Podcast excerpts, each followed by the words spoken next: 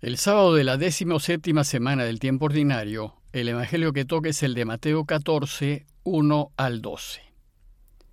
En aquel tiempo oyó el virrey Herodes lo que se contaba de Jesús y dijo a sus ayudantes, Ese es Juan Bautista, que ha resucitado entre los muertos, y por eso los poderes actúan en él. Es que Herodes había mandado prender a Juan y lo había metido en la cárcel encadenado por motivo de Herodías, mujer de su hermano Filipo, porque Juan le decía que no le estaba permitido vivir con ella.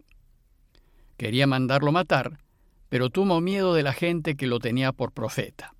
El día del cumpleaños de Herodes, la hija de Herodías danzó delante de todos y le gustó tanto a Herodes que juró darle lo que le pidiera. Ella, instigada por su madre, le dijo, Dame ahora mismo en una bandeja la cabeza de Juan Bautista. El rey lo sintió pero por el juramento y los invitados ordenó que se la dieran y mandó decapitar a Juan en la cárcel. Trajeron la cabeza en una bandeja, se la entregaron a la joven, y ella se la llevó a su madre. Sus discípulos recogieron el cadáver, lo enterraron y fueron a contárselo a Jesús. Con el relato de la muerte de Juan Bautista iniciamos el capítulo 14 del Evangelio de Mateo. Hasta este momento el evangelista nos ha contado que Jesús ha sido resistido por los fariseos y por los maestros de la ley, no lo han escuchado en las ciudades en donde ha anunciado la buena noticia, y finalmente hasta lo de su propio pueblo no han creído en él.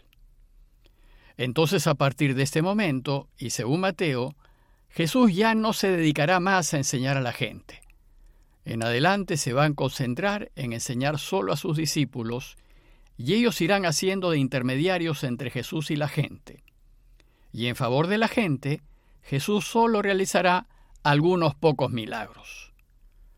Entonces, como introducción a esta nueva etapa de su Evangelio, Mateo nos relata la muerte de Juan el Bautista de manos del rey Herodes Antipas.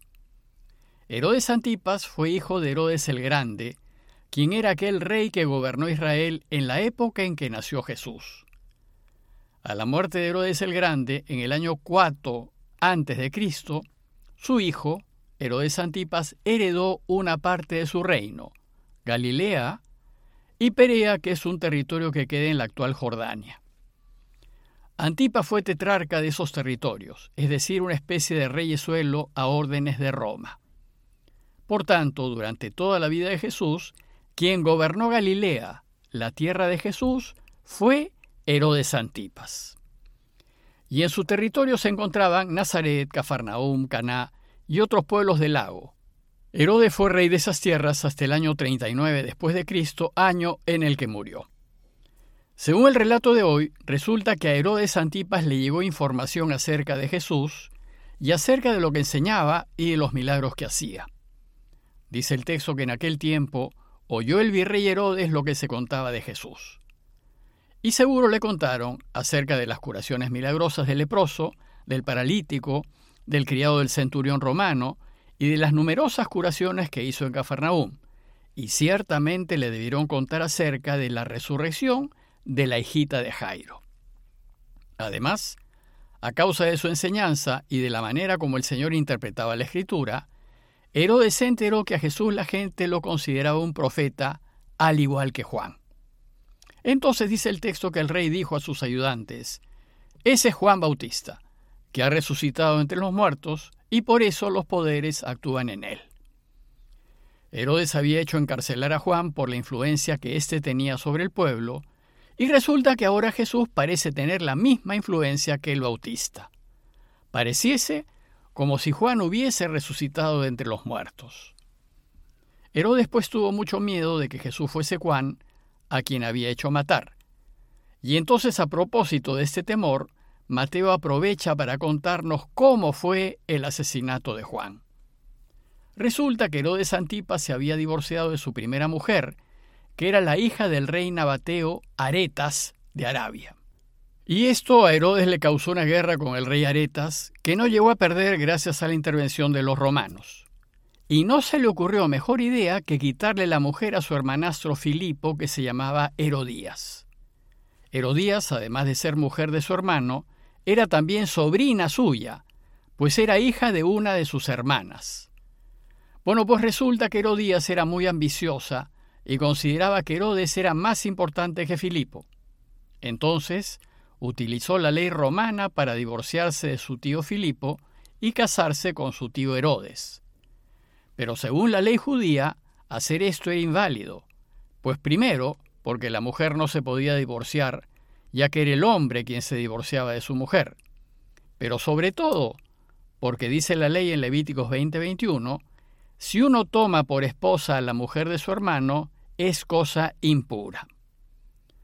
Entonces Juan llamó la atención a Herodes porque al casarse con la mujer de su hermano, que además era su sobrina, estaba yendo en contra de lo que mandaba la ley de Moisés.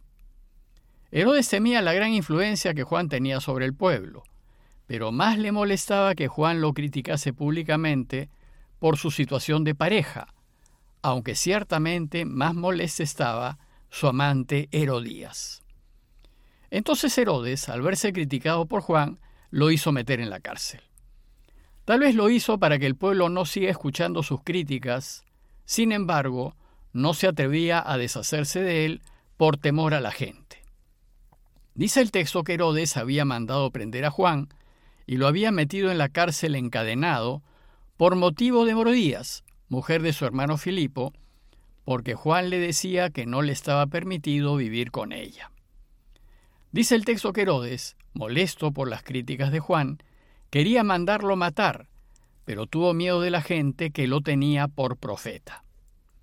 Estando así las cosas, llegó el cumpleaños de Herodes.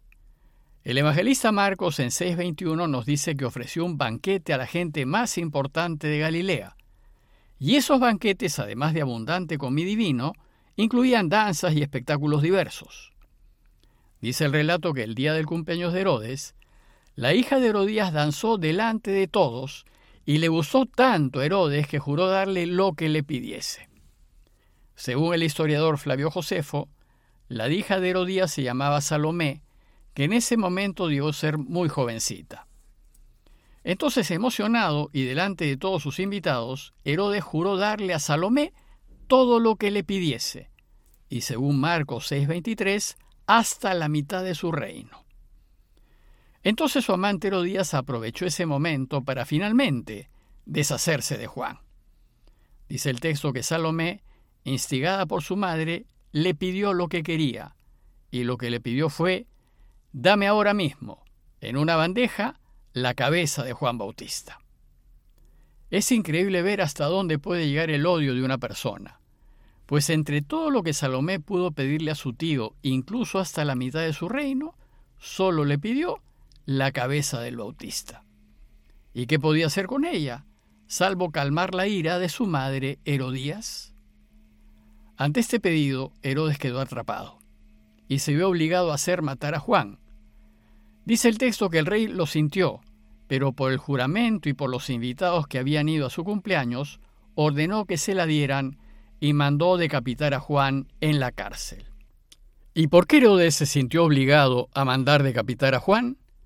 Podemos suponer que en circunstancias normales Herodes se hubiese resistido a tal injusticia, así como Pilato se resistió a la injusticia de crucificar a Jesús.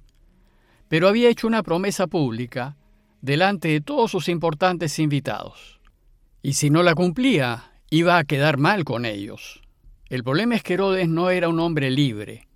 Para él Dios no estaba primero y prefirió salvar su imagen y quedar bien ante la gente en lugar de hacer justicia.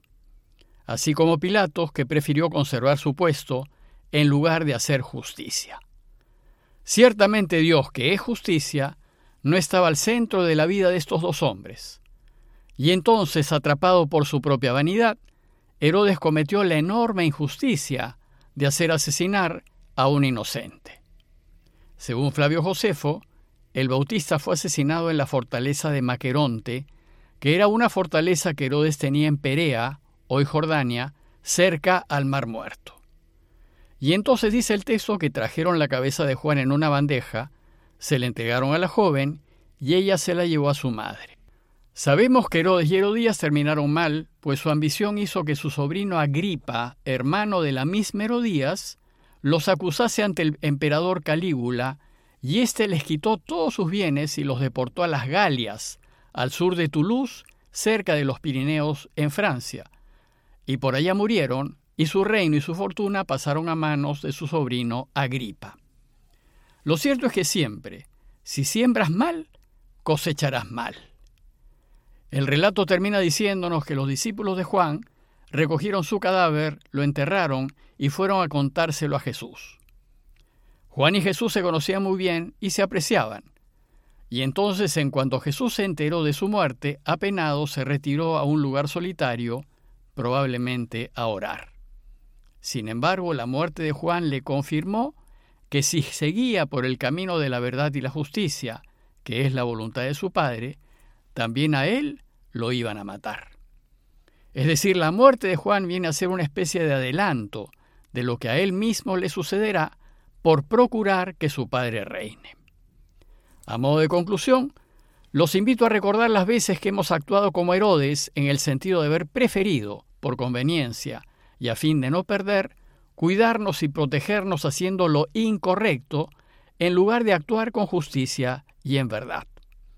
Y después considerar que el camino de Jesús nos enseña que es mejor perder y quedar mal ante los demás que ir en contra de Dios mintiendo y cometiendo injusticias. Pidámosle a Dios que nos dé el valor para vivir nuestras vidas con consecuencia y que no nos importe perder o dejar de ganar con tal de hacer lo que Él quiere. Parroquia de Fátima, Miraflores, Lima.